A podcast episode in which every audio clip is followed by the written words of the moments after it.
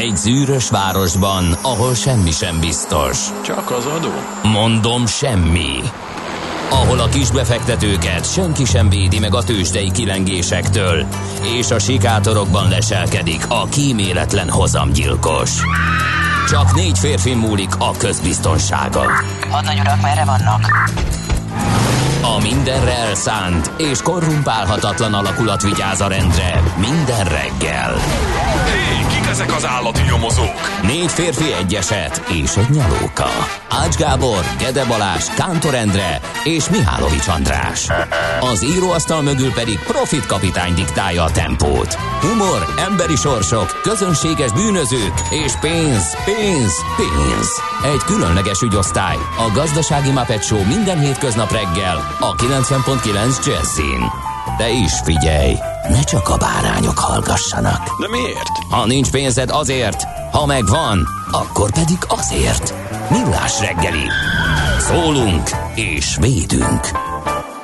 Jó reggelt kívánunk, kedves hallgatók! Ez a Millás reggelét a 9.9 Jazzy Rádión augusztus 13-án csütörtökön reggel fél hét után három perccel indítjuk el ezt a programot Kántor Endrével. És Gede Balázsral. És 0630 20 10 909 az SMS, WhatsApp és a Viber számunk. És ide várunk majd üzeneteket, észrevételeket, infókat. Azt nézem, hogy a korán kelő törzsgárda most nem kelt korán, vagy korán kelt, de nem írt nekünk. Viszont írt nekünk Fergábor, aki azt írta nekünk, hogy a tegnap elhunyt, koronavírusban elhunyt Trini López nevét megemlíthetnénk. Ugye ő 37. május 15-én született egy zenész családban, és amerikai énekes, gitáros, latin rock, roll, rock and roll sztár 60-as években voltak nagy ö, slágerei, mint a Lemon Tree, La Bamba és az If I Had a Hammer. A La Bamba, azt talán feldolgozta csak, mert az a... Ö, az nem az ő eredetie. Hát, kérdés, kérdés, hány La Bamba? Hát, így La Bamba címmel azt, na mindegy. Lényeg az, hogy Trini Lopez egy nagyon, nagyon híres gitáros volt. Egyébként két design gitárja is van a Gibsontól ami Tini Lopez Gibsonok, úgyhogy ennyire meg tisztelte őt a gitárgyártó. Na, egyébként valamit csinált tényleg a Labambában, érdekes, én is nézegettem. Én nem találom. Lehet, hogy, az egy, lehet, hogy csak azért, hogy mert lehet, hogy az egy ilyen közszájon forgó, vagy egy ilyen folk, folk dal, amit többen Igen. feldolgoztak. Richie Valens. Richie Valens a leghíresebb, vezetni, ugye? Igen, a, ez, sőt, igen. szövegírót is említik 1958-as. A Los Lobos-szal Los Lobos a leg, az meg a leghíresebb földolgozás, igen. A filmhez csinálták meg, a, a, a Valens filmhez. Na, jó, oké, akkor Trini Lopez. Ö, és 83 éves volt, amikor ez a tüdőbetegség megtalálta őt. Na, azt mondja, hogy névnaposok Ipoly a fő névnap, köszöntjük őket. Hát én erre ránézek, hogy mennyire népszerű, vagy mennyire elterjedt név. Határ Kérlek név. szépen, rányomunk, hogy Ipol, és kijön az, hogy Benedikta. Na várjál csak. Az nem jó, rosszra nyomtál. Egyel, egyel alatt. Nagy a zsúfoltság, sokan ünnepelnek. Jó, ez most Hippolit lett. Ipoly, igen, hát azért, mert az az. Az az. Igen, igen, az a latin Értem, verziója. A Hippolit régi Azt, magyar alakváltozata. Igen, uh-huh. így van. Szorványos név volt a 90-es években, 2000-es években nem szerepelnek a száz leggyakoribb férfi név között. Az úgy nagyon béna lett volna, hogy Ipolya lakály. Ezért hát az Hippolit az lett igen. a lakály. Lakály. Viszont egy határfolyó, úgyhogy és nem lehet, nem lehet, mint olyan, nem lehet rajta gátat építeni, vagy eltéríteni bármilyen formában.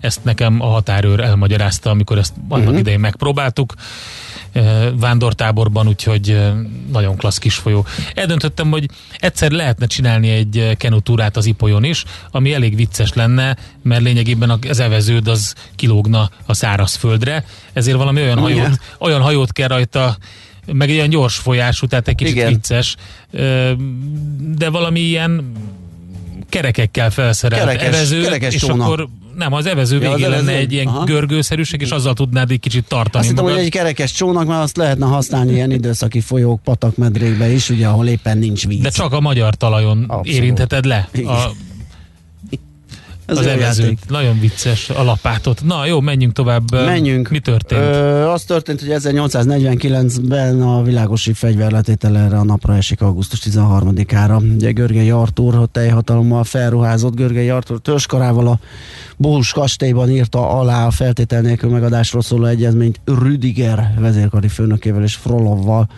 Magára a fegyver letételre a Szőlősi mezőn került sor. Hát ezt abszolút kitárgyaltuk, nem Ó, is, nem is sok. egyszer Az még- Katona Csaba történésszel. Magát az úgyhogy érdemes- eseményt, Görgei Artúr Igen. személyét, ugye az is egy nagyon izgalmas beszélgetés volt. 1959-ben kezdték el építeni a Verrazano hidat New Yorkban, a Staten Island és Brooklyn közötti hidat. Ezt Veraz- Verrazano eh, Narrows hídnak is hívják. Ugye a Narrows az a tengerszoros a Narrows, ami, ami elválasztja felső New Yorkot, a felső New Yorki öblöt az alsó New Yorki öböltől, és eh, így összeköti a, a New York városában Staten Islandet és a Long Islanden fekvő Brooklynt. Ez egy nagyon um, eklatáns híd, sokszor mutatják ugye ö, filmekben, popkultúrában jelen van. 1964-ben a világ leghosszabb függő hídja volt, és ugye arról is nevezetes, hogy a New Yorki maratonfutás rajtjának a helye Uh-huh. a híd. 1997-ben indult el a South Park amerikai animációs vígjáték sorozat, melyet Ray Parker és Matt Stone készített, ugye egy érdekes technikával ilyen kivágott Igen, montásos, emberfigurákkal, montásos technikával valami, készült. amit egyébként megőriztek, és a mai Igen. napig csak számítógép csinálja, Igen, de ugye igen. az, hogy ne veszítse el a, a jellegzetességét és a karakterisztikáját, az, Hát az és még mindig zseniális Igen, egyébként. igen, egyébként nagyon fura, hogy, hogy ebben is, meg a Family Guy-ben is, hogy, hogy, tehát, hogy folyamatosan tudják tartani azt a, azt a poénözönt, és, és, És vannak hogy- olyan emlékezetes részek, például amikor a, a Cartman, ugye van ez, a, van ez a történelmi visszajátszása az észak és Aha. déli háborúnak, és a Cartman eldönti, hogy megváltoztatja a történelmet, és a déliek győznek, és átveszi az uralmat. Az az egyik kedvencem, hát most pedig aztán igazán aktuális Meg hát nyilván a South Parkban van a amerikai pénzügyi rendszernek és a, és a különböző ilyen származtatott, Hát az- az származtatott óriási. kereskedésnek a Igen, jelenete, amikor igen. berakja ugye a megtakarítását, és hopp, az egy klasszikus. ez egy klasszikus, igen. az a tőke áttételes származtatott, és azt mondja, hogy, hogy az, valami száz nem tudom hány dollárt rak be a Igen, valami ilyesmit, igen. megtakarítását, és beraktuk, és hopp, Igen. eltűnt, nincs. eltűnt, úgyhogy Óriási. Ezt Igen. keresétek meg Youtube-on, szerintem biztos, hogy pörög ezerrel ez a, óriási. Igen. ez a jelenetke. Úgyhogy Na, egy görbetükör elénk, és, és a társadalom elé. Ha már filmezünk, 1899 Alfred Hitchcock angol születési amerikai filmrendező születésének napja. Ez az augusztus 13-a, és ezen a napon látott napvilágot Fidel Castro Ruz, kubai forradalmár politikus 1926-ban. És innen is köszöntjük Trokán Nóra magyar színművészt, nőt, ö, aki szintén ma ünnepli a születésnapját. Emellett a balkezeseknek valami nagy bulit kéne szervezni, mert hogy a balkezesek világnapja ö, a mai. Egy balkezeseket tömörítő amerikai szervezet kezdeményezésére lett ez így, 1992 óta tartják meg, augusztus 13-án ünnepeljük ezt a napot, és azt kell még tudni róla, hogy a föld népességének csak nem 15%-a érintett, tehát hogy balkezes. Nálunk van a stábban balkezes. Te balkezes Szerintem vagy? nem. Nem, én sem. Szerintem nincs. Lehet, hogy a Pus Gergő technikus balkezes, bár nem hiszem, mert úgy láttam, hogy jobb kézzel fogja a kávét és a kávésbögrét, úgyhogy Igen, és ez sokat elárul, hogy ki, hogy milyen bögréből, vagy milyen kézzel bögrézik, kávézik. Hú, lassan nekem is kell egy, mert nagyon-nagyon korán Na jó, volt a akkor mai zenélek első. egyet, és akkor futhatsz egy Jó. kávéért. Get your bets down, ladies and gentlemen. Következzen egy zene a Millás reggeli saját válogatásából. Mert ebben is spekulálunk.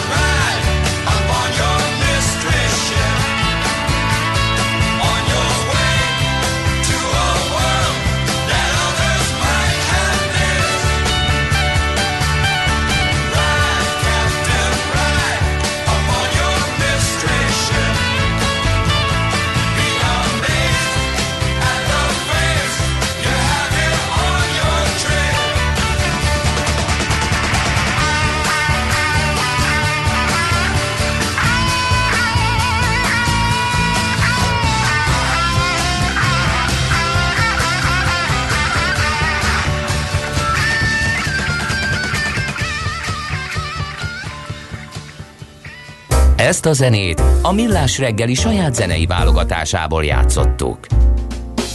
Katinka ez egy érdekeset, azt írja, jó reggelt, azt tudjátok, hogy a South Park alkotója úgy republikánusok. úgy emlékszem, egy diátadón ejtették el, hogy ők egyébként azok, és amikor mindenki röhögött, mert azt hitték, hogy poén, mondták, hogy nem, tényleg, és akkor már nem nevetett tovább nagyon valószínű ö, demokrata többségű vendégsereg. Hát érdekes dolog ez, igen, mert ez azért annyira így nem jön le az epizódokon mindig. Na, nézzük, a napi.hu mivel indít, meg a többiek, ugye, mert lapszemle következik. Napi.hu átnézi a növekedési kötvényprogram eddigi sikereit, már csak azért is, és lehet is sikerekről beszélni, hogy jó eséllyel elfogyott a keret. A 300 milliárdos eddigi ö, keret, ez ehhez egy év kellett körülbelül. Ugye ez a vállalati kötvényprogram élénkítését célzó ö, vagy vállalati kötvénykibocsátás élénkítését célzó program. Itt a cikkben lehet olvasni arról, hogy egyébként körülbelül mekkora uh, piacról beszélünk. A vállalati kötvényállomány Magyarországon 2019 közepén nem érte el a 400 milliárd forintot. Az idén június végén egy éve később már megközelítette a 890 milliárdot, tehát ennek segítségével és ennek farvizén van egy élénkülés és egy duplázódó piac. Hát itt azokról lehet olvasni, akik például elsőként indultak ezen és szereztek forrást, ilyen volt például a Pannonia Bio, 15 milliárd forintnyi kötvény dobott piacra, most a legutóbbi, talán a legutóbbi volt a CPI Property uh-huh. Group 30 milliárd forinttal egy zöld kötvény formájában, és hát közte még ö, mások is. Ö, mindezzel együtt ugye ö, létrejött a budapesti értéktős, de X-Bond piaca, erről is lehet olvasni, olvasni, sokkal többet nem kereskedni, kevésbé, annyira nem lett likvid, úgyhogy a, a, a másodpiac az annyira nem működik, de hát rajta vannak, és talán lesz ez jobb is. Na, szóval a napi.hu-n egy ilyen cikk. Mielőtt a mai termést ismertetném, a nagy tegnapi uh, hiányosságunkat szeretném pótolni. Két olyan interjú, ami tegnap jelent meg. Ugye az egyiket azt nem tudtuk mondani, mert 11 óra után jelent meg a 24.hu-n. A másik azonban már az adás alatt megjelent, viszont ugye a lapszemle után, és akkor mással foglalkoztunk, úgyhogy azért került el a figyelmünket. Az egyik a Népszavának a Soros György interjúja, ugye 90 éves volt tegnap, tegnap és ennek kapcsán is csináltak vele egy nagy interjút. Európa ellenségei elfoglalták az államot ez a címe, mondta interjúnkban a 90 éves Soros György, tehát a népszava.hu-n lehet ezt megtalálni. Mérő László pedig a 24.hu-nak beszélt, az a címe az interjúnak, hogy úgy döntöttünk, hogy elhisszük a történetet a vírusról.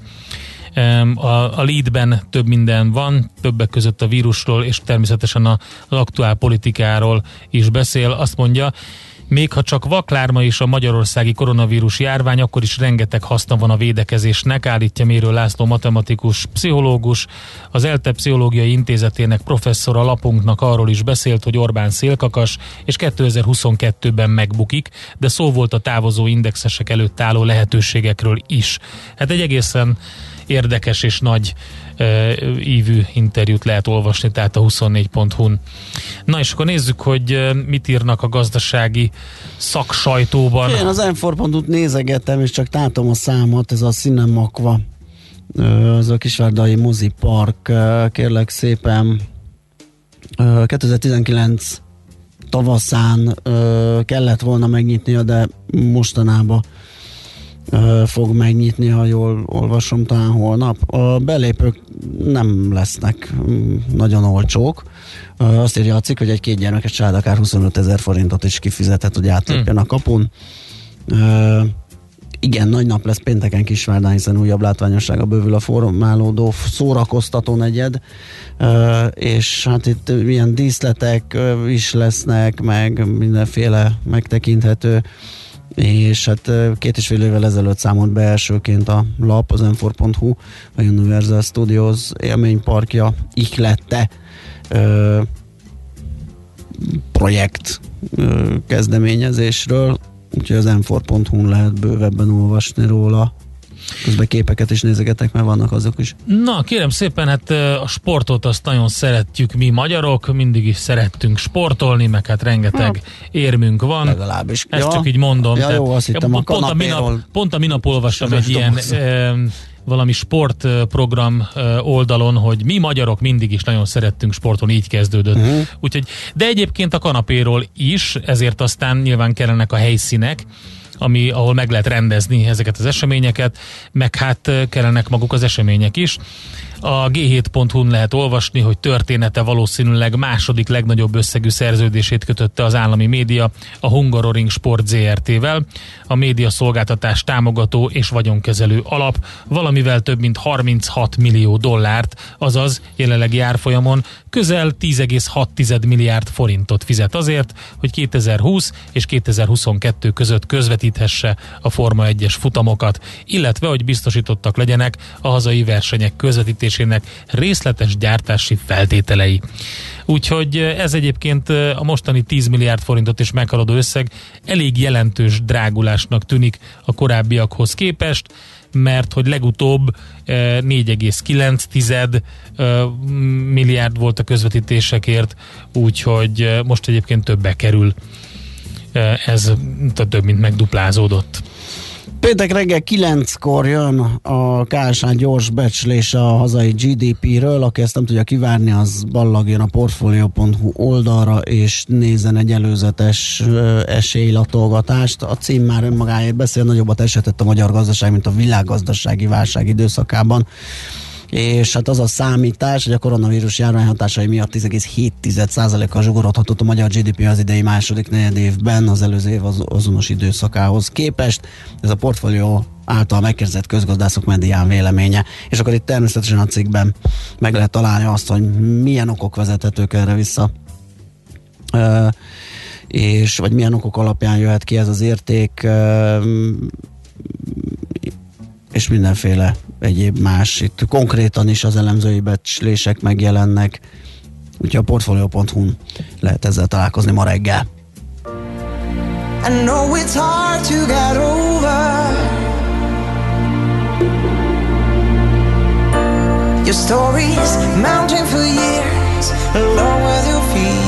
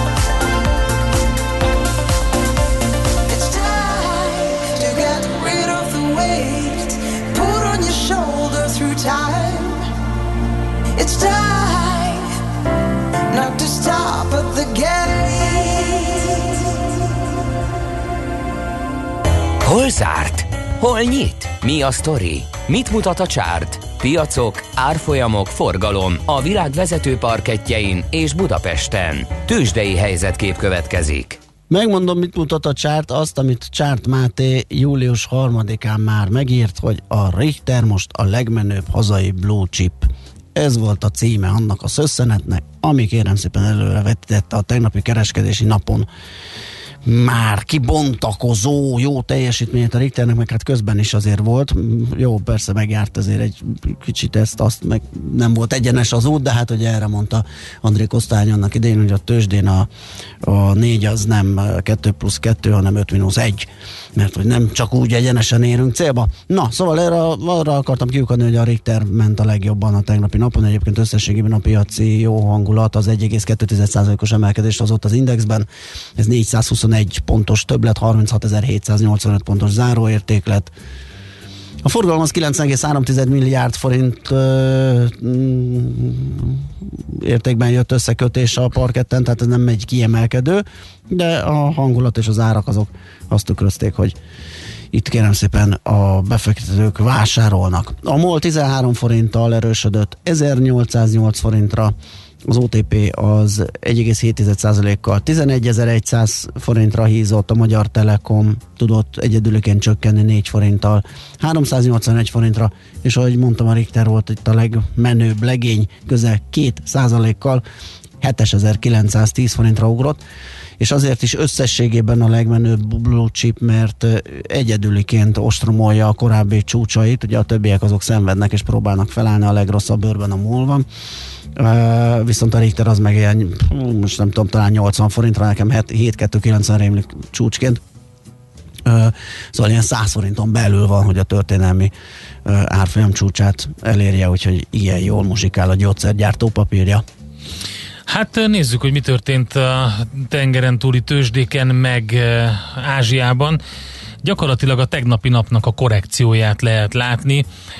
Például ugye említettük, hogy nem szerepeltek olyan jól az ázsiai tőzsdék a tegnapi kereskedésben, hát a Nikkei most gyakorlatilag 2% fölötti pluszban van, és azt lehet látni, hogy hogy a Shanghai Composite sem szerepel rosszul, bár ott inkább egy ilyen, egy ilyen nullás zárás lesz. A Hang Seng Hongkongban egy nagyon pici minusszal zárja a napot. Európában szintén kirobbanóan jó hangulatban volt a FUCI 100-as Londonban, 2% fölötti plusszal zárt. A Párizsi mutató és a frankfurti DAX is körülbelül 1%-os plusszal fejezte be a kereskedést. Az Egyesült Államokban pedig szépen visszarendeződtek a papírok, és így aztán az S&P megint mehet a, a, a mindenkori csúcs címér 3380 ponton, csak úgy, mint a Nasdaq, több mint 2%-os erősödéssel 11.012 ponton, és a Dow Jones is 1% fölötti erősödéssel zárt. Az Apple is visszaszedte uh, majdnem minden uh, veszteségét, amit a, a tegnap előtti korrekcióban kapott. Ugye 450 5 dollárról ment le 435-re, és most 452 dolláron van megint, ez 3,4%-os plusz. Úgy látszik, a befektetők értékelik azt a részvény negyedelési programot, amit bejelentettek, ugye 4, 4 az egyben vágja a részvényeket a, az Apple, ami azt jelenti, hogy körülbelül 100 110 dollárt fog érni egy Apple részvény a vágás után, ez augusztus 31-én következik be, úgyhogy ez biztos, hogy valamilyen szinten hajtja az árfolyamot. Azt mondja, hogy a Microsoft 3%-os pluszban, itt is 200 dollár fölött már az árfolyam, és 1,8%-os pluszban a Google. A Citigroup és a GE pedig némileg visszaadott a tegnapi nyereségből. Azt mondja, hogy a jól teljesítők között több olajipari társaság van, a ConocoPhillips majdnem 5%-os plusszal zárt, a Pioneer Natural Resources 3,7-del, de a Halliburton is jól szerepelt, 3,5%-os plusszal. A negatív oldalon pedig például a korábban egész szépet hízó Las Vegas Sand Corporation van, 4%-os minusszal, de az AIG is 3,2%-os minuszt szedett össze. Úgyhogy így ezt lehet elmondani nagyjából a tengeren túli kereskedésről. Tőzsdei helyzetkép hangzott el a Millás reggeliben. Hát kérem tisztelte, az Ipolyról írnak, hogy pont lesz hétvégén Ja, egy, igen, egy, nagyon egy, jó. egy, ö, verseny, Ne igen, túra, ilyen kenuzás. vagy túra, igen. A, azt a macska is ír róla, hogy Ipoly vándortábor, csak nem Nógrádi partizán tábor, zárójel két naponta más helyszín, De. 80-as évek közepe. De, de, de, de, az volt.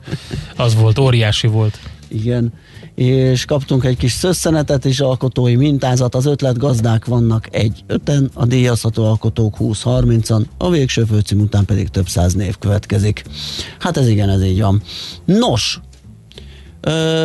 kérdezve a korán kelők tényleg nem, nem, nem, nem, ö, Nem, nem, nem, nem. nem, nem keltek fel, és nem, írtak, de itt van Czoller Andi, aki egy kávés bögrével, aki keltem. nagyon De, jó. de, de. És nagyon jó bőrben vagy már, mint a Jó friss. Ja, friss, friss, friss vagy, kérlek szépen. Én azt látom. Velem ellentétben. Erre azt hallottam azt a semmi. kifejezést, hogy jó ki vagy pattintva. Igen, a, Ugye, ez igen, egy, most igen, egy divatos kifejezés. igen, Vágod? Igen. Vágod, be, Ó, vágom, persze. egy- amikor te figyelj, ne, ki vagy- ezt ne, ezt de ahhoz ki kell, ki kell magad gyúrni. Tehát az Nem, a a, nem, nem, de az az. mindenre de a, mondják. nem mindenre, de hogy is? Hát, De. Aj, te már öreg vagy ehhez. nem vagyok én, sokkal az- fiatalabb. Te az- pepega vagy, pepeg. Az mi? Na látod. Te se tudod mi? Andi se tudja. Pepega, Azt te semmelyik találtad kötök, ki. ezt nem én Nem. találtam ki, majd a hallgatók megírják, hogy akinek van gyermeke, tudja mi az a pepeg vagy pepega, úgyhogy Hát nézzetek jó, akkor várjuk mémeket, a- az a béka. meg, megfejtéseket. a kipattintott Kántor Endrétől, és Czoller Andi A friss Czoller Andi hírei. van kipattintva, nem én. Ne értsd meg, hogy az a kigyúrt, aki pattintott. Hát nem csak aki... Na, és ennyi. Hát Tessék. Jó, Flexel. Nagyon jó bőr. Flexel, igen. Flexel Andika.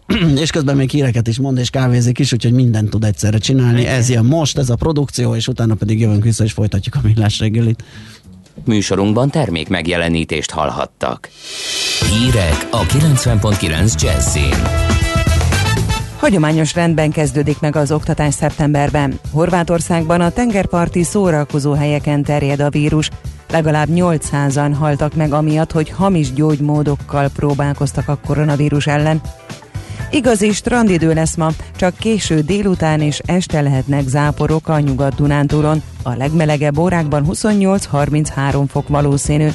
Jó reggelt kívánok, Czoller Andrea vagyok. Hagyományos rendben kezdődik meg az oktatás szeptemberben. Az első tanítási nap szeptember 1 -e, az utolsó pedig 2021. június 15-e. Az első fél év január 22-én ér véget. A rendeletben szerepel, hogy a tanítási év lezárásának, a tanuló minősítésének, a magasabb évfolyamra lépésnek nem akadálya, ha az iskola a rendkívüli tanítási szünet elrendelése miatt kieső tanítási napokat nem tudja teljes egészében pótolni. Az Egyesült Államoktól vesz légvédelmi rakétarendszert a Magyar Honvédség, a mintegy 1 milliárd dolláros beszerzésről szóló szándéknyilatkozatot tegnap írta alá a honvédelmi miniszter. Benkő Tibor hangsúlyozta, céljuk, hogy olyan képességet teremtsenek, amely a magyar emberek védelmét, az egész ország érdekét szolgálja. A légvédelmi rendszer elsődleges célja az elrettentés, a biztonság erősítése és a katonák kiképzését is segíti majd. A koronavírus és az allergia tüneteinek beazonosításához tett közzé tájékoztatást a Nemzeti Népegészségügyi Központ a Facebook oldalán. Ábrájuk szerint a koronavírus gyakori tünetei közé tartozik a láz, a száraz köhögés, a légszomj és a fáradtság. Ezek allergia esetén csak ritkán, illetve néha fordulnak elő. Ezzel szemben az allergia gyakori tünete az asztmás nehéz légzés és a tüsszentés, amelyek koronavírus esetén nem jellemzőek. Az orfolyás szintén az allergia gyakori tünetének számít, koronavírusnál csak ritkán fordul elő. Ezek mellett a vírus néha előforduló tünetei közé tartozik a fejfájás, az izom- és izületi fájdalom, a torokfájás és a melkasi nyomás. Horvátországban a tengerparti szórakozó helyeken terjed a vírus. A közegészségügyi intézet igazgatója elmondta, a legtöbb fertőzött a fiatal korosztályból került ki. A vírus tengerparti éjszakai szórakozó helyeken terjed, Pagon, Vodicsén és Makarszkában, de új eseteket regisztráltak Vir szigetén is. Több ország, köztük Ausztria, Olaszország, Csehország és Szlovénia is jelezte Zágrábnak, hogy több fiatal tért vissza úgy horvátországi nyaralásáról, hogy megfertőződött a vírussal. Az éjszakai szórakozóhelyek mostantól zárt térben nem rendezhetnek bulikat Horvátországban.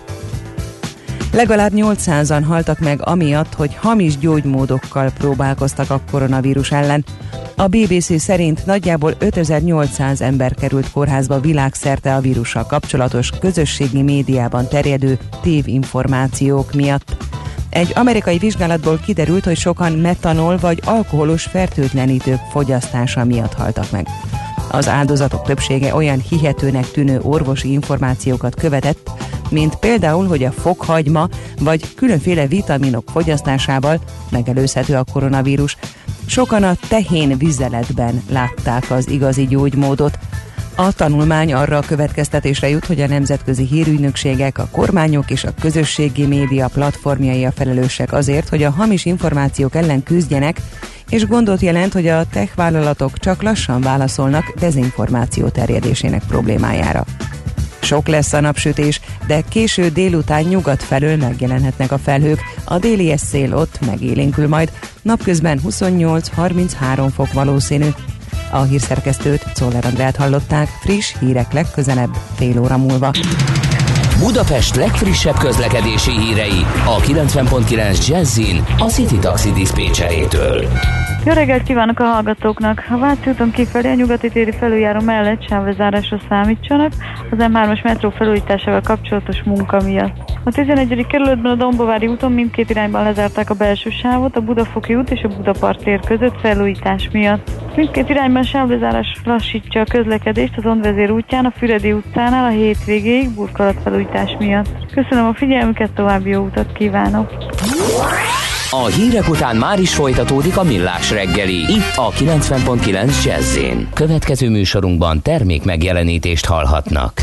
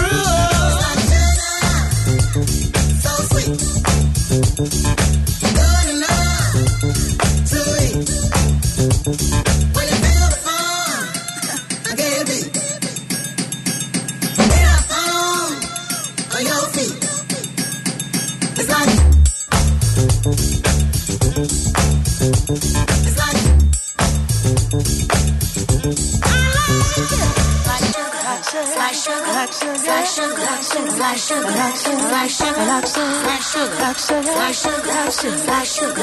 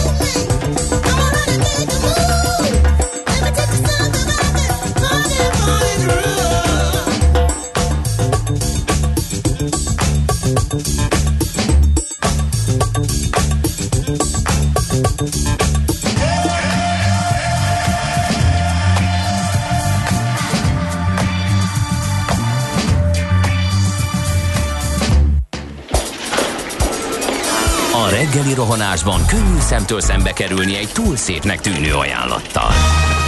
Az eredmény krétával körberajzolt tetemes összeg. A tethelyen a gazdasági helyszínelők, a ravasz, az agy és két füles csésze és fejvállalakzat. A lehetetlen küldetés megfejteni a Fibonacci kódot. A jutalom egy bögre rossz kávé és egy olyan hozamgörbe, amilyet még Alonso Mózli sem látott. Millás reggeli, a 90.9 Jazzy Rádió gazdasági mapetsója. Vigyázat! Van rá engedélyünk!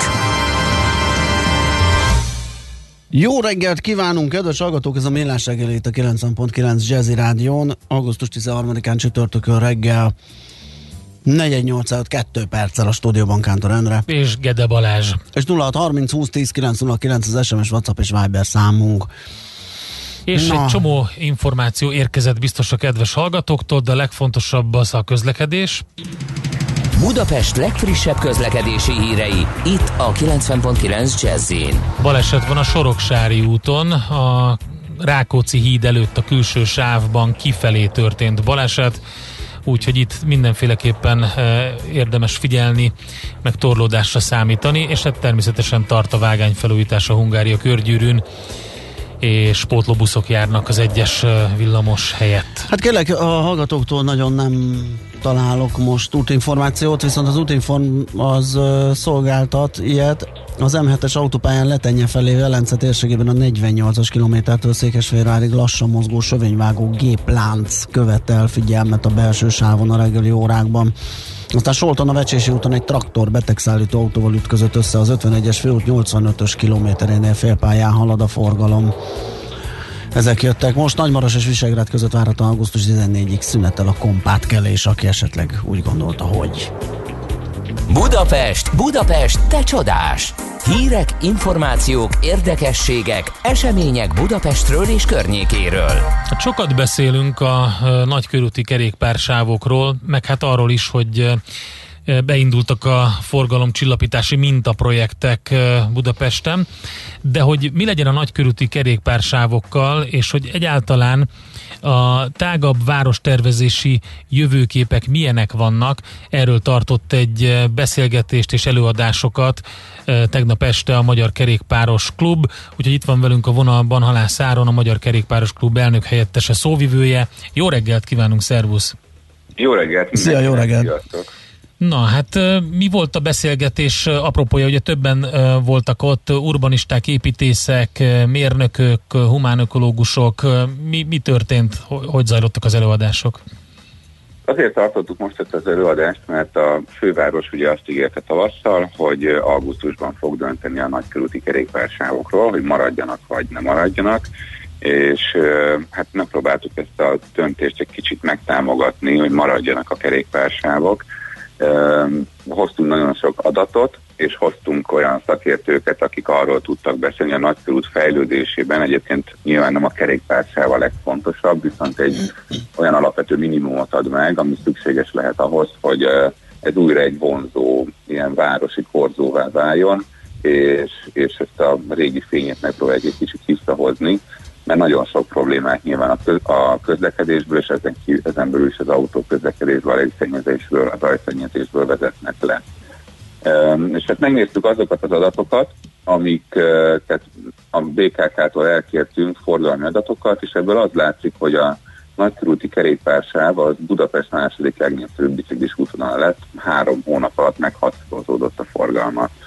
És mert ezt még nem lehetett látni nyilván áprilisban, csak reménykedni lehetett benne, meg gondolni lehetett, hogy ha, ha lesz kerékpársáv, akkor sokan elkezdik használni, főleg azok ugye, akik eddig még féltek, vagy járdán közlekedtek, más útonalat választottak, és hát most az utóbbi hetekben ilyen napi 5000-es eh, biciklis számokat mérnek a nagykörúton, ezer környékéről indult az egész még, még áprilisban, és azóta folyamatosan elkezdett növekedni. Megnéztük a többi biciklis számlálót is, és május környékén lehagyta a, a nagykörúti biciklis forgalom az Árpád hídi nagyon régi, 15 éve vagy 20 éve meglévő kerékpárút forgalmát is, ami már csak forgalmasabb bicikliút Budapesten, ez ott a Bemrak parton vezet a híres Dunamenti kerékpárút. Akkor az azt jelenti, hogy a, a, szám, a várakozásokon felül teljesített a sáv. Hát abszolút, és hát ebből a szempontból elég elképzelhetetlennek tartjuk azt, hogy lenne olyan döntéshozó, aki azt mondja, hogy ezt meg kell szüntetni.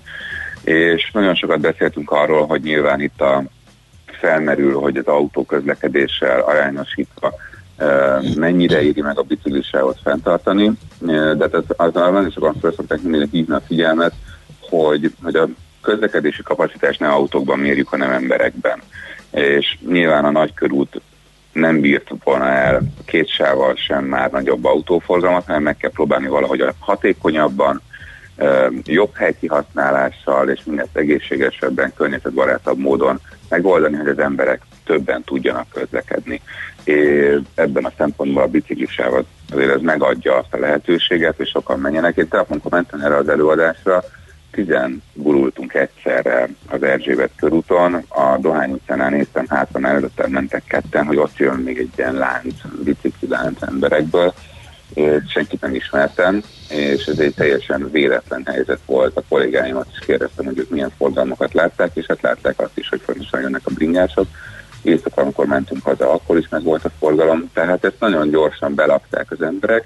Ugye azóta, hogy áprilisban elkezdték felfesteni a biciklisávot, és az Üllői út nagy, nagy nyugati pályaudvar között megcsinálták. Most két hete a Ferenc körúton is van, tehát igazából a, a Petőfi híd felé már megvan a budai kapcsolat, a Szent István körúton hiányzik az ötödik kerületi oldalon az utolsó szakasz még, de azóta rákötötték a Baros utcát, Utca egy nagyon régi kérés volt már, a főváros 2014 második felére ígérte utoljára, hogy akkor ott lesz kerékpársáv, és így most már kőbányáról be lehet bringázni a belvárosba, rá lehet kanyarodni a nagykörútra, tehát kezd összeállni egy olyan belvárosi hálózat a főútvonalakon, ami még nyilván nagyon sok eleme hiányzik, hiányzik a Váci út, hiányoznak a 7. kerületi utcák is, de, de azért ez már kezd egy olyan hálózatra hasonlítani, amiről évek, évtizedek óta beszélnek a városban, ami iránt egyébként összpárti konszenzussal fogadtak el mobilitási tervet, csak hát eddig cselekedni kellett volna, és most tehát ez a koronavírus lehetőséget adott arra nyilván, hogy cselekedjen a város. Nagyon reméljük, hogy egy új fajta normális kerékvágásba lehet majd aztán. Már jött is két észrevétel a hallgatóktól, az egyik, hogy télen és az iskolai időszakban is biztos, hogy ilyen jó lesz a kihasználtsága. Az mellékesen még az is, hogy az autósok szövetségével miért nem beszélünk, de ez nekünk jött, úgyhogy az, el, az első része az a tiéd. Iskolai időszak és téli időszak akkor is. Most ebben nem nagyon értettem, hogy Tehát azt kérdezi a kedves Igen. hallgató, hogy iskolai időszakban és télen is ilyen jó lesz-e vajon a kihasználtsága? Hát télen azt szokott látsz- látszani mindig, hogy de ez Hollandiában is megvan, nyilván mindig kevesebben kerékpároznak, de az alapfeltétele, hogy legyen kerékpáros infrastruktúra. Tehát, hogy ahol van, ott használják az emberek, a nagykörúton is használni fogják télen, és valószínűleg kevesebben, mint most nyáron, de ahhoz, hogy ez növekedni tudjon, meg kell adni azt a minimum infrastruktúrát, ami szükséges. Az iskolai időszakot is nagyon kíváncsian várjuk, hogy mi fog történni. Nyilván nagyon jó lenne, hogyha a, például belvárosi ö, iskolákba járó belvárosi embereknek gyerekeivel például már tudnának sokan kerékpárral közlekedni, és, és látszik egy ilyen tendencia is, tehát hogy megjelentek például a családok kerékpárral a nagykörúton, ez valószínűleg eddig lehetetlen volt, Ö, nyilván egy új helyzet lesz persze szeptembertől, de ahhoz, hogy el tudjunk indulni ebbe, a- ebbe az irányba a fejlődéssel, szükség van a kerékpársávra, ez teljesen egyértelmű, és innentől fogunk tovább menni. És hogy milyen kerékpársávra van szükség, ezt is megvizsgálták többen, a kerékpáros klub mérnöke fölrajzolt olyan jövőképeket, ami a különféle megoldásokat jelenteni. Volt három fajta megoldás, az egyik az, amit vizsgált, nem vizsgáltuk azt a lehetőséget, hogy a mellékutcákba kell terelni a biciklis forgalmat, mert nincsen párhuzamos mellékutca hálózat, és az úti célok mind a nagykörúton vannak. Nagyon szakaszosan van egy-két mellékutca, hogyha ez olyan jó megoldás, mert eddig már használták volna sokan. Nem vizsgáltuk azt, hogy a járdán kell kijelölni a kerékpársávot, mert az csak baleset veszélyes a gyalogosok számára, és a teraszok miatt nem férne el. Viszont volt egy olyan szakmai javaslat pár éve, hogy a berendezési sávba, tehát ahol a telefonfülke, a parkolásgátló, oszlopok, stb. oda tegyék föl az autóparkolókat a fák közé, és, és akkor úgy kétszer két sávval és egy milyen keskenyebb kerékpársával kéne megoldani a kerékpározást. Ez abból a szempontból nem ideális, hogy ez is ugye a teraszoknak a felszámolásával vagy szűkítésével, a gyalogosok kárára beljebb járna, és a villamos megállóknál, ahol ugye nincsen parkolósáv, ott ez nem megoldható, hogy ott a kerékpárokkal vissza kell menni az autók szükrei közé, és ott kell tovább szalomozni. Ugyanez a probléma van azzal a megoldással, hogy a parkolósávot számoljuk föl, és ott legyen kijelölve a kerékpársáv, mellette maradjon két forgalmi sáv, hogy a villamos megállók mellett újra vissza kéne valahogy a kocsik közé menni, aztán onnan megint kisorolni, vagy felterelni a járdára, ami a, ami a gyalogosoknak nem biztonságos, illetve az áruszállítás nem megoldott akkor, hogyha felszámolják a parkolósávot, hanem beterelnék mondjuk a mellékutcákba az áruszállító teherautókat, nyilván nem egy ideális helyzet. És a mostani állapot az, amikor kétszer egy forgalmi sáv és kétszer egy kerékpársáv van, ez nevezhető egy, egyébként fair helyzetnek is, amit a törvény előírt, a közlekedési törvényben benne van valamennyi közúton közlekedni jogosult számára biztonságos feltételeket kell teremteni, ez most meg van teremtve. Kétszer egy forgalmi sáv van, és a mostani kialakítás marad meg, tehát hogy a járda szegély mellett vezetik a parkolósávot, és egyel beljebb van a kerékpársáv, akkor ez lehetőséget ad arra, hogy a, hogy a további jövőben például a teraszokat levegyék a járdáról, és több hely maradjon a gyalogosoknak, és a parkoló, egy-egy parkoló helyen lehessen mondjuk egy étteremnek a terasza. És van egy olyan lehetőség, hogy felcserélik a kerékpársávot a parkolósával, és gyakorlatilag a parkolósáv mögött egy védettebb kialakításban fut a biciklisáv, ez meg a kezdő bringázóknak lenne még vonzóbb. Ebben az esetben viszont például probléma lehet, hogy a, a kukákat hova tolják ki, a teraszok nem tudnak tovább bővülni, vagy nem tudnak lejönni a járdáról, és kell adni a gyalogosoknak, és, és mondjuk az autó, parkolók megközelítése és a bicikli sávon keresztül történnek. Igen, tehát nincs igaz, nincs, a lehetőségeket tehát nincs olyan ö, megoldás, ami teljesen tökéletes nyilvánvaló, mert ugye nem így lett tervezve, nem, nem így m, lett kialakítva a városnak ez a része. Hát nincs olyan megoldás, igen, tehát ezt el lehet mondani, de talán a körút többi funkciója számára a mostani kialakítás az kedvező tud lenni. Uh, hogyha például a korzó jelleget szeretnék erősíteni, akkor a mostani tud a legjobb lenni esetleg, mert akkor például a fel lehet szabadítani a gyalogos járdát a teraszoktól a parkolók árára, és, és közben viszont megmarad az áruszállítás lehetősége, megmarad egy-egy autóparkolónak, nem tudom, mozgássérült helyeknek a, a hely, és sok viszont vannak olyan kerékpározók, vagy jövőbeli kerékpározók, akik viszont még a mostani állapotban is félnének kimenni a körútra. Nekik nem annyira kedvező a mostani állapot, azért, hogyha azt nézzük, hogy egy sima sárga csík kihozott napi 5000 embert három hónap alatt a nagykörútra, azért az egy óriási eredmény. Na ez jó, ez kezdi megnyugtatni a hallgatónkat, aki 5 percen belül négyszer írt nekünk, hogy kér két számot, mert minden van, csak tények nincsenek, hányan mentek autóval és hányan bringával. Az autóközlekedés ugye visszaesett a koronavírus idején 60%-ra, és nem érte el a 100%-ot továbbra sem. Voltak 2014-ből tudtunk meg, tudtunk szerezni olyan uh, hivatalos felmérést, ami azt nézte, hogy mennyi autó közlekedett uh-huh. a nagykörúton, ez egy 2014 januári adat volt, és ott ilyen 33 ezeres számok jöttek ki. Uh, tehát mostanában az autóforgalom kisebb nyilván az akkorinál, uh, olyan 20% körül van a bicikli forgalom nagyságrendileg a teljes jármű ezek arányában jelenleg a nagykörúton. Aha, hát az elég jelentősnek számít szerintem. Hát nagyon megugrott, és ugye Igen. arra lehet számítani, hogy ez nőni fog mondjuk jövőre, két év múlva, hogyha, hogyha megmarad a kerékpársáv, és ennek nyilván megletnek azok a pozitív hatásai, ami mondjuk a környezetre, a levegő minőségben esetleg, vagy a zaj csökkenésében hathatnak. Oké, hát nagyon érdekes. Köszönjük szépen, majd gondolom a kerékpáros klub oldalán lehet a részleteket olvasni, hogyha valaki el akar mélyülni a tervekben, meg a latolgatásban, hogy hogyan érdemes ezt kialakítani, meg gondolom ott a számok is ott vannak, azok számára, akik a kemény tényeket szeretnék, és a számokat. Áram, Fel köszönjük. tenni Oké. a mai napon. Jó, köszönjük szépen. Köszi szépen. Jó munkát, Sziasztok. szervusz. Szervusz, szia! Halász Áronnal beszélgettünk, a Magyar Kerékpáros Klub elnök helyettesével, szóvivőjével.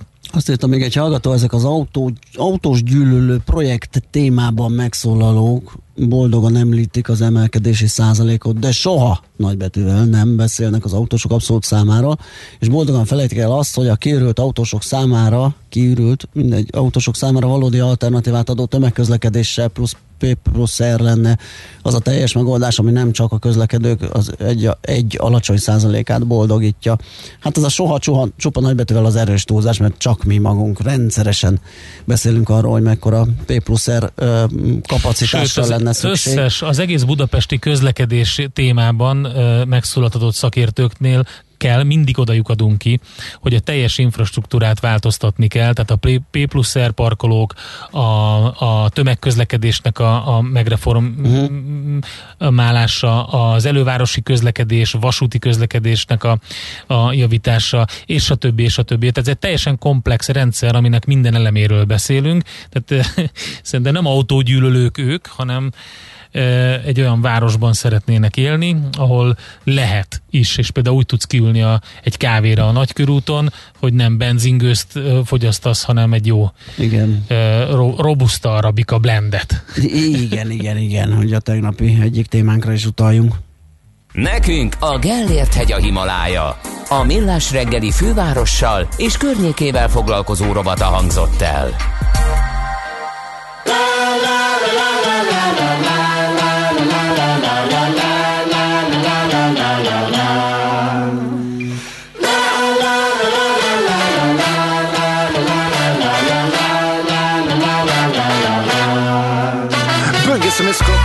Sarajevo Helikopter i Vietnam Dina första tennsoldater We shall overcome. Bygger som ett kuppkrig på dagis Skolfoton på Instagram. Demonstranter i Damaskus Hole-in-ones i Pyongyang Ja, de vill krossa våra drömmar. Vi vill väcka dem till liv. Är som att skrika för döven. Måla akvareller för en blind.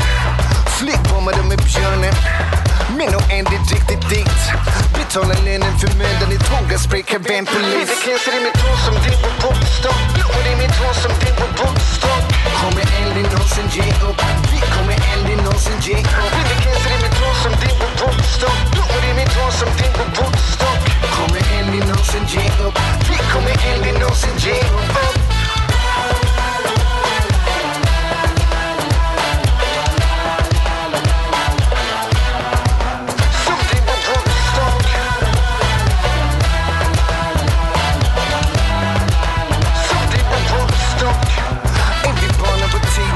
honom nåt annat? Peace and batik och bandanas 50 går efter, är det ändå sämre? Ändrar det metoder, annars är det sämre Polisuniformer, fördubbling av våldet Vätten mot stenen Ockuperar Wall Street, Hongkong, Stockholm för den uh.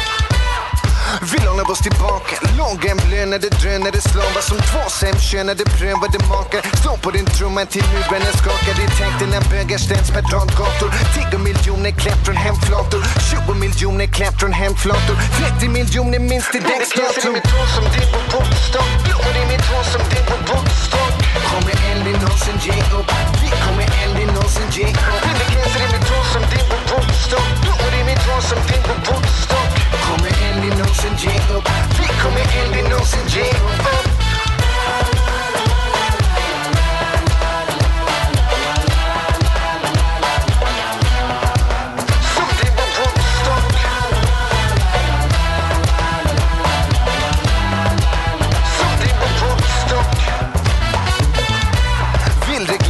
tänker, som någon jämde med för Som om vi inte visste längre. Vart lika dricker, barn leker bäst. Vill inte bli någon i mängden. Likgiltigheten väger lätt. Inte som man undgår att undra på. Brustna drömmar blöder mest. Blå Blåljusblå märken, teleskopbatonger Men blommorna växer genom hål i betongen. Blir du den som trycker snooze när förbränningen kommer? Och när tåget har gått står du kvar på perrongen.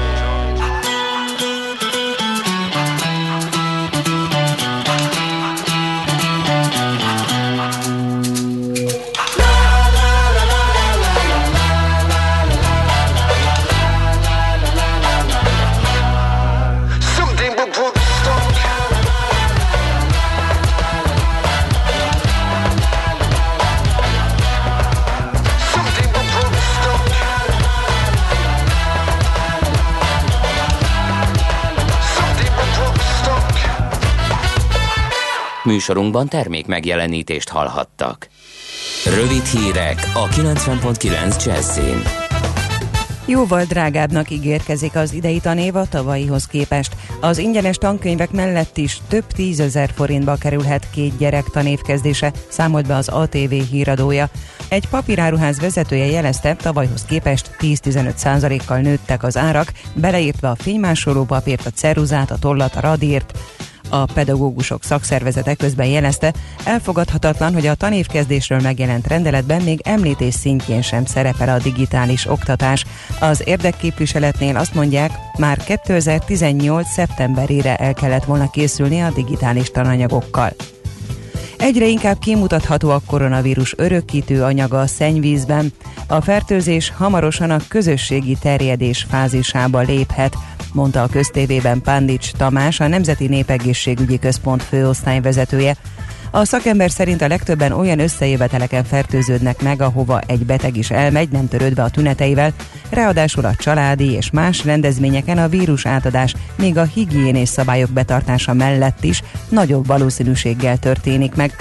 A szennyvízben jelenlévő vírus örökítő anyag mennyisége alapján egyébként azt lehet megjósolni, hogy egy-egy régióban mekkora a fertőzöttek aránya, és 4-10 nappal tudják előrejelezni a betegszámok növekedését. Kórházakat kell bezárni a robbanás és a koronavírus sújtotta Beirutban. Az egészségügyi világszervezet a városban működő 55 egészségügyi intézmény felét nyilvánította alkalmatlannak. A WHO emellett arra is figyelmeztetett, hogy ahol még nem tették meg, tartsák be a koronavírus miatti intézkedéseket, ugyanis a vírusos esetek száma a robbanás után ugrott meg. Mindez a lehető legrosszabbkor jött, ugyanis a libanoni főváros kórházai azzal küzdenek, hogy ellássák azt a 6000 embert, akik megsérültek a robbanásban, és közben a koronavírus is tetőzik, csak kedden 300 fertőzöttet jelentettek Libanonban. Kiderült, mely munkahelyeken terjed leginkább a koronavírus. Az ausztrál statisztikák szerint a vágóhidakon és a raktárakban dolgozók számíthatnak a legveszélyeztetettebbeknek, legalábbis a dél-ausztráliai Victoria államban ezeken a helyeken történt a legtöbb fertőzés. Nem biztonságosak a tornatermek, boltok, áruházak sem, sok munkatárs fertőződött meg ezeken a helyeken is. Akik azt gondolnák, hogy az irodai dolgozóknak nem kell aggódniuk, azok tévednek. Kilenc irodában történt fertőzés, amelyben 62-en lettek vírusosak. Nem jobb a helyzet a közszolgálati intézményekben sem. Az idősek otthonában történt a legtöbb fertőzés, 2453 esetet jegyeztek fel a statisztikák, az iskolákban 630-at, a kórházakban pedig 540-et, derül ki a Daily Mail beszámolójából. Sok lesz a napsütés, de késő délután nyugat felől megjelenhetnek a felhők. A délies szél ott megélénkül majd, napközben 28-33 fok valószínű. A hírszerkesztőt, Czoller Andrát hallották, friss hírek legközelebb, fél óra múlva. Budapest legfrissebb közlekedési hírei, itt a 90.9 jazz Budapesten baleset nehezíti a közlekedést a Soroksári úton kifelé a Rákóczi híd előtt a külső sávban. Lassú az előrejutás a Nagykörúton a nagyobb csomópontok közelében, az Üllői úton befelé az Ecseri út és a Nagyvárad tér előtt, a Soroksári úton befelé a Kín utcától.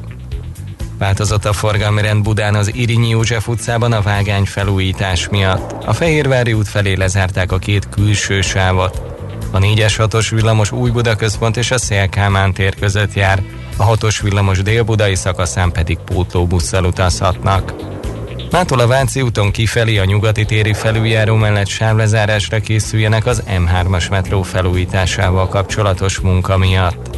Egyirányosították a Budafoki utat a Szent Gellért a Csiki utcáig, valamint a Lágymányosi utcától a Karinti Frigyes útig forgalomcsillapítás miatt. Mongrász Dániel, BKK Info.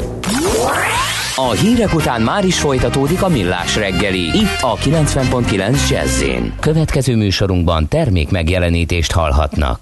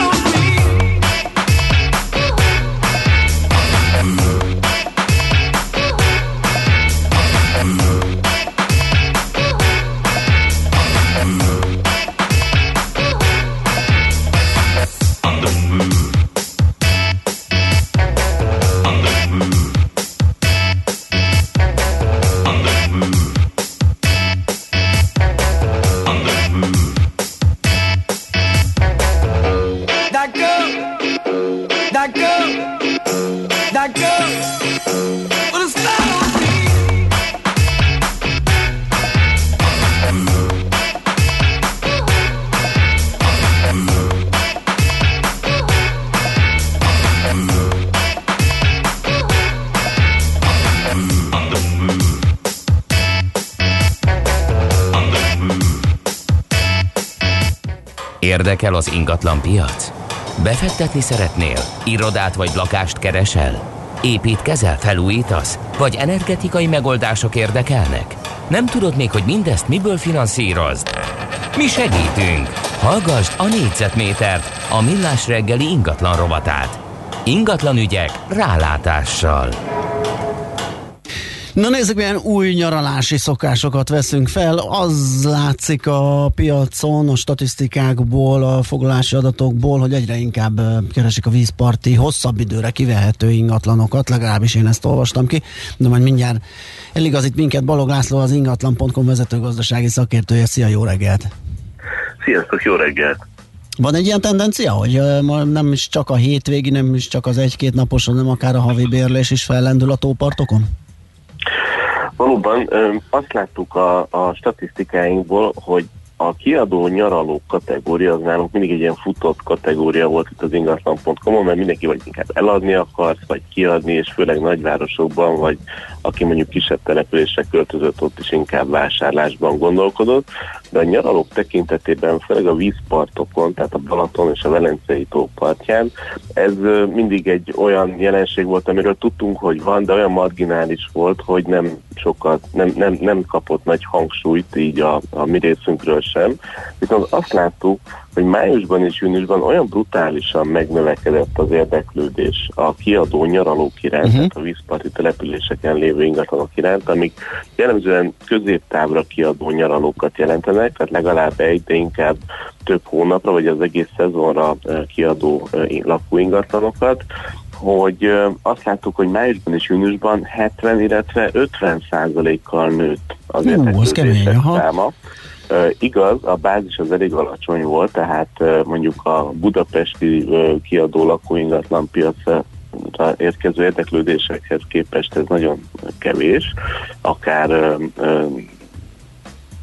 ezrede is lehet ennek az egésznek, de azért ez, ez, ez a tendenciát nagyon szépen kirajzolja, hogy ahogy enyhítődtek a korlátozások a koronavírus idején, az emberek egyből elkezdtek gondolkodni Mhm. azon, hogy a négy fal közül akár húzamosabb időt eltöltenek a tópartokon, viszont sok embernek a vásárlás az vagy nem opció, vagy nem tudja megfizetni, és ugye az elmúlt hetekben sokat hallottunk arról, hogy Ugye a tóparti szállásokon um, igencsak megugrottak az árak, tehát a szálláshely-díjak, és hogyha egy két-három fős uh, család esetében is, vagy baráti társaság esetében is, uh, sokszor, hogyha egy het, hétre kiveszünk egy szálláshelyet, akkor ahhoz képest már nem kell sokkal többet fizetni ahhoz, hogyha mondjuk egy uh, egész apartmant vagy egy házat bérelnénk mondjuk egy hónapra.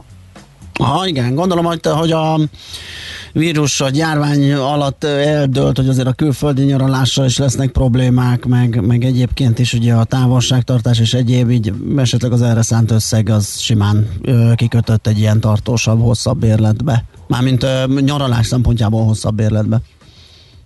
Igen, és egyfajta mobilitás is megjelent a piacon, tehát ugye a home office és a távmunka egyre szélesebb körül elterjedésével, főleg azok részéről, akik amúgy Aha, is már bérleményben élnek, sok emberben felvetődött, hogy oké, okay, akkor ha ő ki tud szállni mondjuk egy bérleti konstrukcióból, például a fővárosban, valamelyik nagyvárosban, akkor ez inkább a Balaton partján bérelne, és hogyha van egy jó internet kapcsolat, akkor onnantól kezdve édes mindegy, hogy egy belvárosi lakásból vagy egy Balatonparti házból végzi a munkáját. Nyilván ez azoknak az esetében opció leginkább, akiknek nem kell hurcibálni a, a bútoraikat a Balatonpartra, mert hogy amúgy is egyébként a bérlés az egy ilyen másodlagos uh-huh. otthonként másodlagos otthoni funkciót töltött be. Tehát ebből ez nagyon érdekes tendenciát rajzolt ki a tekintetben, hogy arra számítunk, hogy ez a jövőben lehet majd inkább még érdekesebb, tehát um, átrajzolhatja akár a pihenési szokásokat is a kiadó nyaralók iránti. Aha, szóval akkor ezt, ezt esetleg tartósnak is lehet venni, vagy lehet abban gondolkodni, hogy ez esetleg megváltoztatja a szokásokat. Pont ez lett volna a kérdésem, hogy mennyire írhatjuk ezt most ennek az egyedi esetnek a számlájára, és mennyire változtathatja meg ez a nyaralási szokásainkat, mint ahogy például ugye az irodabérleti piacon is uh, láthatóan nyomot hagy ugye a home office-nak az elterjedtsége. Azt gondolom, hogy most még a folyamat elején vagyunk, Igen. és ebből még bármi lehet, Igen. de érdemes ilyenkor megállni egy picit, és, és figyelmet szentelni ennek a történetnek is, mert ebből még egy egész komoly tendencia rajzolódhat ki a következő években. Bízunk benne, hogy nem kényszerűségből, és nem azért, mert hogy a koronavírus az időről időre visszatérő vendég lesz, nem csak a tópartokon, hanem úgy az egész ország vagy a világban is ezeket a veszélyeket le fogjuk tudni majd küzdeni, um, hanem, hanem a, a nyaralási szokások átrajzolódásában is ez komoly szerepet játszhat. Milyen árak alakultak, és hogy bírta a kínálat a, a bérlők igényét, keresletét? Talán ez az, egyik, ez az egyik legérdekesebb, hogy a tóparti árak függvénye vagy képe, hogyha idő, időben elhelyezzük ezeket, akkor egy ilyen kupolát rajzolnak ki a havi bérleti díjak. Most jelenleg júliusban az északi parton kb. 240-250 ezer forint volt az átlagos havi bérleti díj, a déli parton pedig 200-220 ezeré lehetett júniusban és júliusban bérelni átlagosan, de aki mondjuk a szezon elején ö, foglalná le ö, a, az adott apartmant, vagy az adott házat, mondjuk ho- hosszabb távra, tehát az egész szezonra, annak átlagosan akár 150-200 ezer forintos bérleti díjból is megúszhatja. Nyilván itt a tulajdonosok, akik kiadják ezeket a nyaralókat hosszabb távra, sok esetben úgy gondolkodnak, hogy ha már befektetésként gondolnak arra az ingatlanra, amit most bérbe adnak, akkor sokszor egy szezon alatt kell behozni annak az árát, mint hogyha egész évre kiadnák ezeket az ingatlanokat, tehát itt a több százezer forintos, akár 3-400 ezer forintos havi bérleti díjak nem ritkák a Balaton partján, de hogyha valaki ki tudja, meg tud egyezni a tulajdonossal, hogy akár hosszabb távra, tehát még fél egy évre kivehet, kiveszi ezeket az ingatlanokat, akkor a bérleti díjak akár feleződhetnek is, hiszen a tulajdonosnak általában egy fix összeg az elvárása hozam szempontjából, a nyaraló, amit a nyaralóból látni uh-huh. szeretne, és az most mindegy, hogy három hónap alatt, vagy egy egész év alatt jön be ez összeg. Oké, okay, hát figyelni fogjuk, nagyon izgalmas ez tényleg, hogy hogy alakul ez a tendencia, mert el tudom képzelni, hogy hogyha ez tényleg így marad, vagy még erősödik is, az akár ugye a környéki lakóingatlanok. Persze, pont ezt akartam, hogy átrendezi a, a, az ingatlan piacot. Igen, ez, ez, ez egy izgalmas sztori lehet, úgyhogy erre majd érdemes visszatérni a következő tavasszal, hogy hogy alakulnak a, a, a, a keresleti adatok ebben a tekintetben. Oké, okay, azért addig is hívunk majd egyéb témákban. Rendben. Oké, okay, köszi szépen, jó munkát, szép napot, szia! Jó, szép napot kívánok, sziasztok! Balog Lászlóval az ingatlan.com vezető gazdasági szakértőjével beszélgettünk a nyaralók helyzetéről, nyaralási pihenési szokásaink változásáról. Négyzetméter ingatlan ügyek rálátással. A millás reggeli ingatlan rovata hangzott el.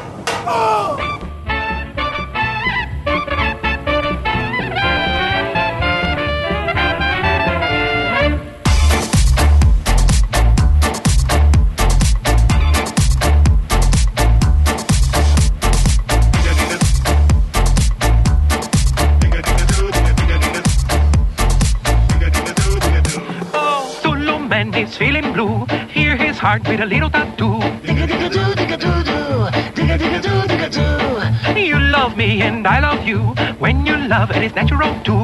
Digga digga doo digga doo.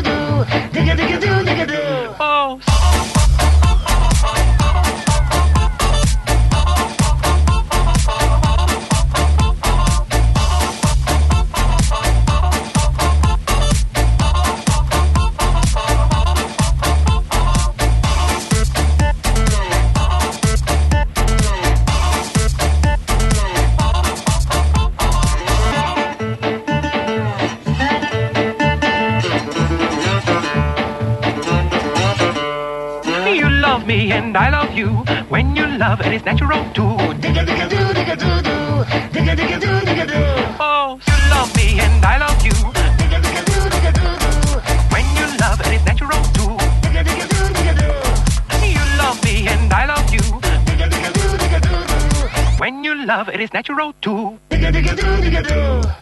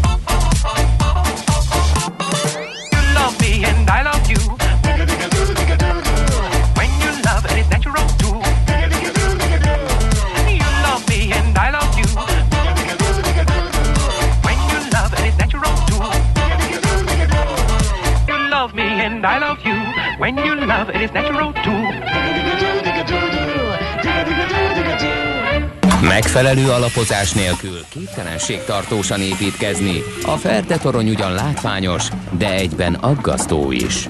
Kerüld el, hogy alaptalan döntések miatt Ferde pénztarnyat építs. Támogasd meg tudásodat a Millás reggeli heti alapozójával. Na hát kérdés az, hogy vajon az mostani emelkedés, amit látunk az amerikai piacokon, az valóban, ahogy a beszélgetés munkacíme is ö, mondja, minden idők leggyűlöltebb részvénypiaci emelkedése. De hogy ezt megfejtsük, itt van velünk a vonalban Jónap Richard, az Akkord alapkezelő ZRT portfólió menedzsere. Szervusz, jó reggelt! Szia, jó reggelt! Szervusztok, jó reggelt! Nem csillapodik a részvényészség, azt lehet még mondani ehhez. Hát nem csillapodik, igen. Tehát gyakorlatilag pont tegnap vagy tegnap előtt olvastam így oldalt, egy tőzsdei oldalon amerikai kommentelő zseniálisan fogalmazta meg a bad is good, good is good, tehát a rossz hír jó, a jó hír jó típusú részvénypiacot látunk, és, és gyakorlatilag bika oldalról olyan ez a piac, mint egy csiki-csuki a malomban. Tehát, hogyha jön egy, egy, egy rossz hír, akkor a, a befektetők azonnal úgy értékelik, hogy még tovább lesz extrém pénzbőség, még tovább igyekeznek a, a jegybankok a Fed vezetésével ö, likviditást biztosítani a piacnak.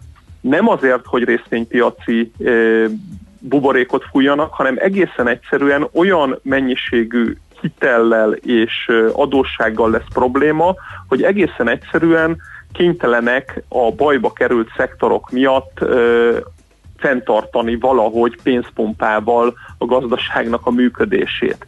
És ha véletlenül jó hír jön, azt pedig abszolút jól reagálják le a, a, a befektetők, tehát továbbra is látható egy jelentékeny alulpozicionálódása a, a, a piacon, ami abból is látszik, hogy kezdenek eltűnni a korrekciók. Tehát uh-huh.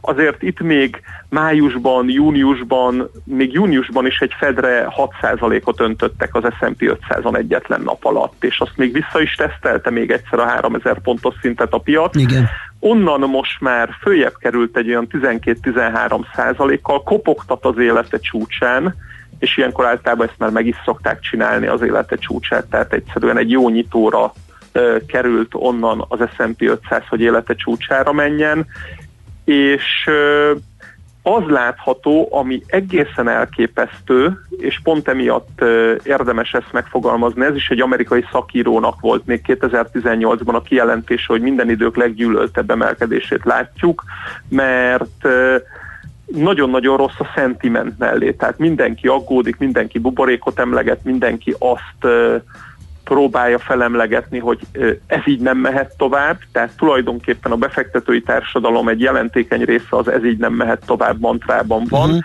és emiatt kimaradva az egész emelkedésből rosszabb esetben short pozícióban néz végig, ameddig bírja természetesen short pozícióban ezt, a, ezt az adott helyzetet, ami, aminek a, a legdurvább példája az az, hogy nagyon sok papírban van, zajlik egy folyamatos emelkedés. Nagyon érdekes, hogy a világ három legértékesebb cége közül kettő több mint 100%-ot emelkedett a koronavírus mélypont óta. Ez az Amazon, ami 800 milliárd dollárral ér többet, mint az alján, és az Apple, ami 1000 milliárd dollárral ér többet, mint a Igen, és most tehát az 2000, ugye, a, a teljes kapitalizáció, hogyha Hát jól... közeledünk hozzá, Igen, és igen. gyakorlatilag, gyakorlatilag már ezt tűzte ki célul sok elemző, hogy, hogy, hogy elérkeztünk ehhez a, ehhez a dologhoz, és egyszerűen az látható, hogy ilyen felértékelődési hullámok vannak. Tehát az emelkedés még hevesebb emelkedésbe vált át, ha valamilyen jó hír jön, és a korrekció az az, hogy lassabb emelkedés van. Talán most következett be a technológiában az elmúlt egy hónapban az, hogy, hogy kvázi ugyanott van a, a, a Nasdaq 100 index, mint ahol egy hónappal ezelőtt a július 13-i csúcsoknál volt, és most a hagyományos szektorokban ö, jönnek a lemaradó befektetők, és azokat a részvényeket ö, is már-már egyes részvényeket, mint a szállítmány, vagy a szállításban a, a, a UPS-t vagy a FedEx-et hasonló stílusban kezdték el ö, megvásárolni, mint ahogy a tech részvényeket Hát ez megvásárolták. kicsit, kicsit akkor ez egy olyan magatartás, ugye, hogy amíg eddig a partvonalon állók vártak valamikor a korrekciót, és rögtön rárepültek, beszálltak, és heves vásárlásokkal visszahúzták az árakat, hogy jaj, de jó tudtunk venni valamivel olcsóbban. Most már ezek is lelegyintik, és azt mondják, itt nem is lesz semmiféle korrekció, ezt meg kell venni, főleg, hogyha jó hír jön, akkor pláne, mert akkor, akkor még visszaigazolást is nyer, és ebből ered az, hogy most már zsinóron húzzák fölfelé az árakat. Igen, tehát ez a, ez a fajta lemaradói fájdalom a végén mindig parabolikus mozgásba torkollik, és tulajdonképpen ezek a fajta piacok az égben tudnak kifulladni. Az égben fullad ki 18 januárjában a piac, a, és a globális részvénypiacon nagyon-nagyon uh, index Amerikát leszámítva akkor ért a csúcsára, amikor egy hónapon át a 20 órás mozgó átlag alá nem tudott visszaesni az S&P 500, tehát az, az valami egészen félelmetes emelkedő hullám volt az indexben, és tehát az, az, az látható, hogy már, már tényleg emiatt nincsen korrekció, mert, mert egyszerűen nem tud lenni, ott állnak, és a legkisebb korrekciót is megveszik. Ugye volt egy beöntés a piacon a, a keddi kereskedési napon, és a szerdai nap Amerikában már ki se tudott ott nyitni, ahol a beöntés volt, hanem szinte ugyanoda nyitott, Mhm. ahol, ahol előtte állt, és ment tovább fölfelé. Tehát Ugye sokszor beszéltünk itt ebben a rovatban a, a, a dotcom lufi párhuzamról, és gyakorlatilag ez is, ez a karakterisztika is ezt tükrözi. Ugye ott is már Ellen Greenspannel együtt az összes szakértő, az összes résztvevő, mindenki tudta, hogy valami elmekárosodottság van a piacon, és röhögtünk a New Economy-n, hogy dobáljuk ki a közgazdasági könyveket, és tényleg az elmebajt látta mindenki, de még mindig rá tudott pakolni akár egy-másfél éven keresztül is, amikor megjött a korrekció és az igen, összeomlás. igen, az nagyon-nagyon félelmetes volt, ugye, hogy a 98-ban ö, az orosz válság után 16 hét alatt 100%-ot emelkedett a Nasdaq Igen. 100, és onnan egy oldalazó korrekció után még százat tudott pluszban emelkedni, tehát tulajdonképpen négyszerezett az orosz válság mélypontjától. De hogy, hogy milyen hangulat van, arra tegnap volt egy, egy, egy eklatáns példa, a Tesla, ami ugye 5 az egyes részvénysplitet jelentett be, ami normál helyzetben a tankönyvek szerint semmit nem jelent, Persze.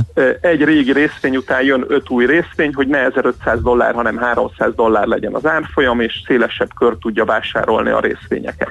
Technikailag ez egy nullás hír. Kinyitott a Tesla plusz 5-6 százalékban, mert azért egy része a dolognak a technika, más része pedig az, hogy, hogy azért pozitívan értékelik a befektetők azt, hogy, hogy szélesebb kör férhet hozzá részvényeikhez. Ha egy átlagos piac van, vagy egy kicsikét eső piac van, akkor a plusz 5%-ból visszaesik kettőbe, egybe, nullába a papír, ehelyett tegnap a Tesla plusz 13%-ban zárt. Tehát pusztán Úristen. ez az egy technikai hír volt, és 180 dollárt emelkedve 22 millió darabos, azaz 33-4 milliárd dolláros forgalom mellett az egy hónapnyi oldalazó lefelé korrekciója után gyakorlatilag az egész csúcsról való esésének a felét erre az egy technikai hírre visszakapkodta magára a Tesla.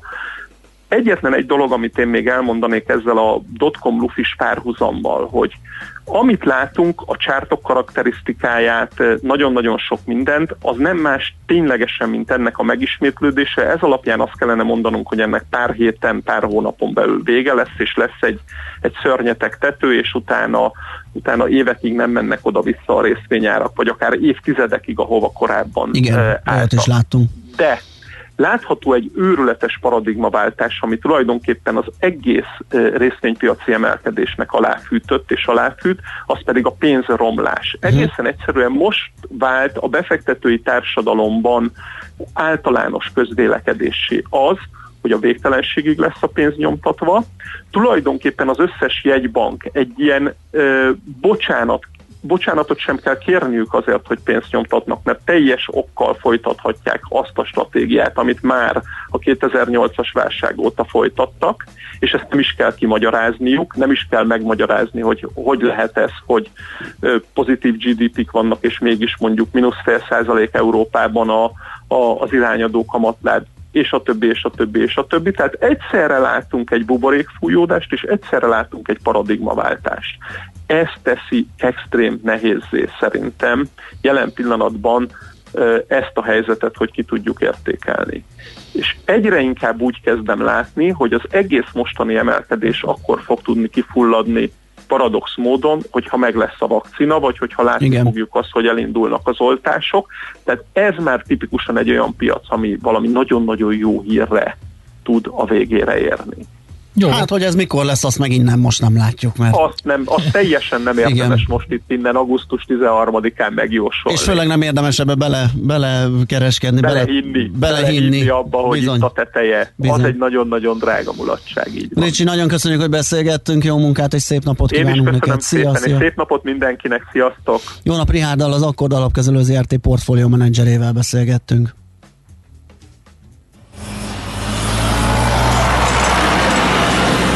Heti alapozó rovatunk hangzott el a Millás reggeliben, hogy döntéseinket megfelelő alapokra tudjuk helyezni.